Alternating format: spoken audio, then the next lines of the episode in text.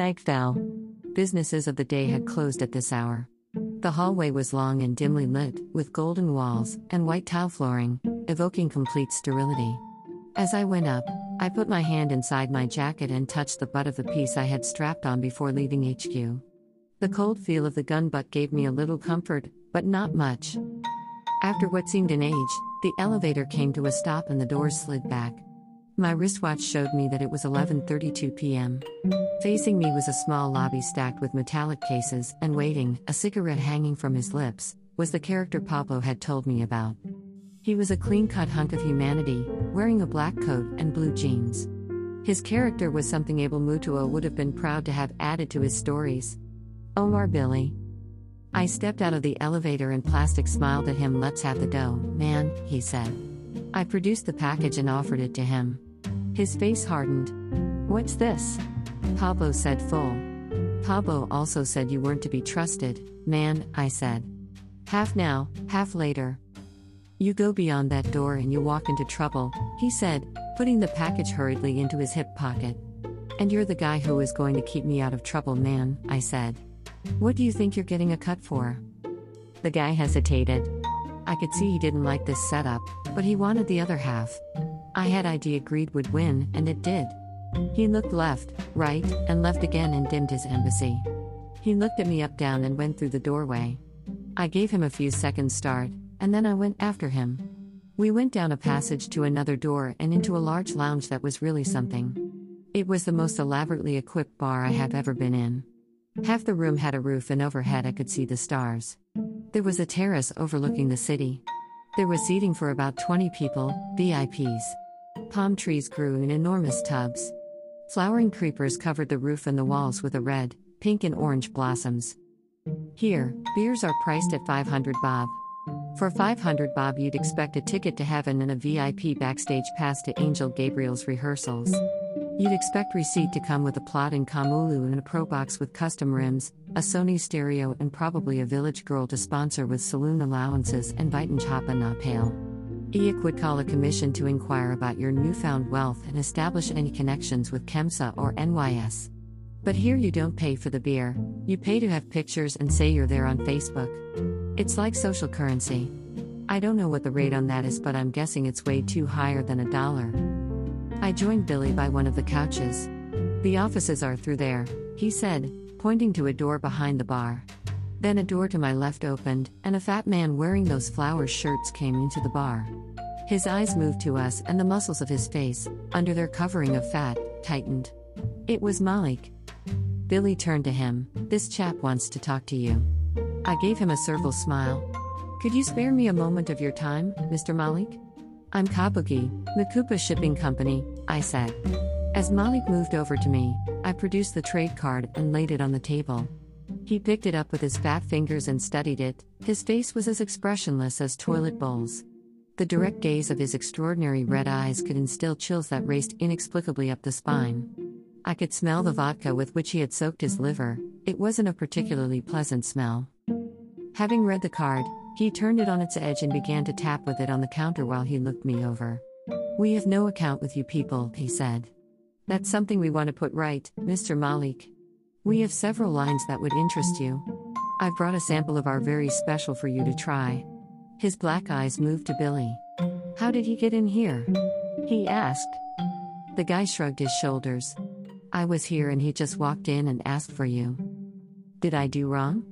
I asked. I don't see any visitors without an appointment. However, after a moment for my brain to register his comment, I gave him a taken aback look. Wait, I mumbled, I'm sorry, Mr. Malik. Maybe you could give me a date for tomorrow. I put the parcel on the counter. If you could look at this in the meantime, we might be able to talk business tomorrow. We'll talk business now, a voice said behind me.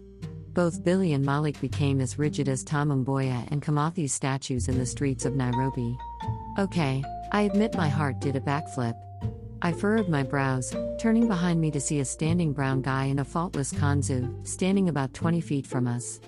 His height of 6 feet 2 was amplified by his face of an eagle, narrow with a sharp nose, a thin mouth, and restless eyes behind glasses. Bad news shone from his face. I was pretty certain this was the real deal.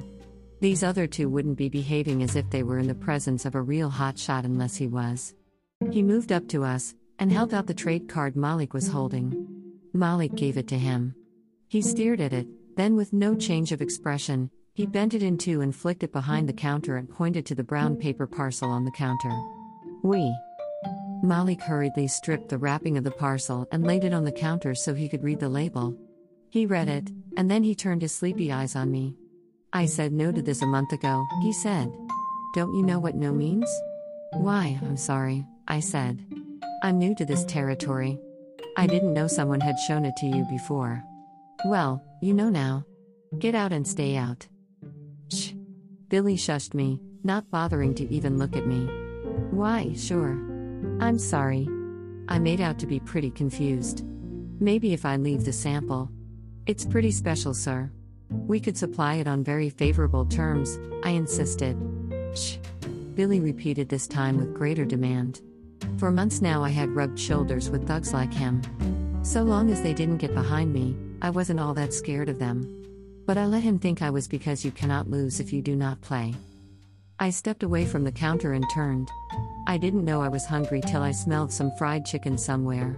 I hadn't taken six steps when I became aware that three men in tuxedos had appeared. They stood in a semicircle, blocking my way out. Two of them I had never seen before. They were big and puffy like Biggie Smalls. See what I did there? Their faces were hard and expressionless. Surinimu. The third guy, standing between them, a snarling grin on his broken face, made me feel suddenly a little weak at the knees. It was Bob. Remember Bob from the Titanic under quarantine? For a long moment, Bob and I stared at each other. His tongue came out and went over his lips, the way a snake flicks out its tongue before it strikes. Hello, Mike, he said softly. I hadn't reckoned on being bounced by Bob. I had been prepared to be roughed up a little and shoot out my piece if need between a rock and a hard situation. But having Bob in it as well hadn't come into my calculations. I did some rapid thinking. I moved sideways so I could see Malik while at the same time I could watch Bob. The Somali guy asked, in his flat, bored voice, Iko Nini? Tamim, what's up? His name is Mike, Bob said. He's that Pablo's crony. The Kanzu guy stared at me, his eyes completely impersonal, then walked around the bar and made for the door leading into the offices. There he paused, looking at Bob. Get him out of here. They were five against one, six if Billy would consider joining in, and that seemed to me over long odds. I equalized the situation by sliding my hand inside my jacket and throwing out my piece. Easy, easy guys, I said, and let the gun sight swing in a semicircle to cover Bob, Billy, Malik, and the Kanzu guy. Don't let us have any rough ridding or there could be some damage around here. Malik, who was leaving the scene, came to an abrupt stop, his hand on the doorknob as if he walked into a brick wall, then rubbed his fat nose. He stared at the gun as if it were the last thing he expected to see that night. The two muscle men remained motionless. They were professional, and they were quick to realize I would shoot if I were crowded because at this point, I was putting aside my qualifications and acting like a dropout. Malik moved back to the counter and leaned against it. I told you to get out, didn't I? He said. Well, get out. Keep your caverns out of my way and I will, I said, nodding at Bob, whose face was beginning to grow shiny with sweat. Also, I'd like a souvenir to take away. Get me some of that premium scotch for me and my cronies. Malik looked at me as if he thought I was crazy, but he went over to the counter and produced three one liter bottles of Johnnie Walker. Then the lights went out.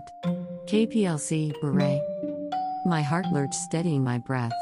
My arms trembled as I scanned the dark room to regain my grip on reality. Taken aback by how quickly we shifted from nothing to something. I gathered my confidence and did my best to casually stay alive and keep walking. Bad dreams, Calligraph Jones.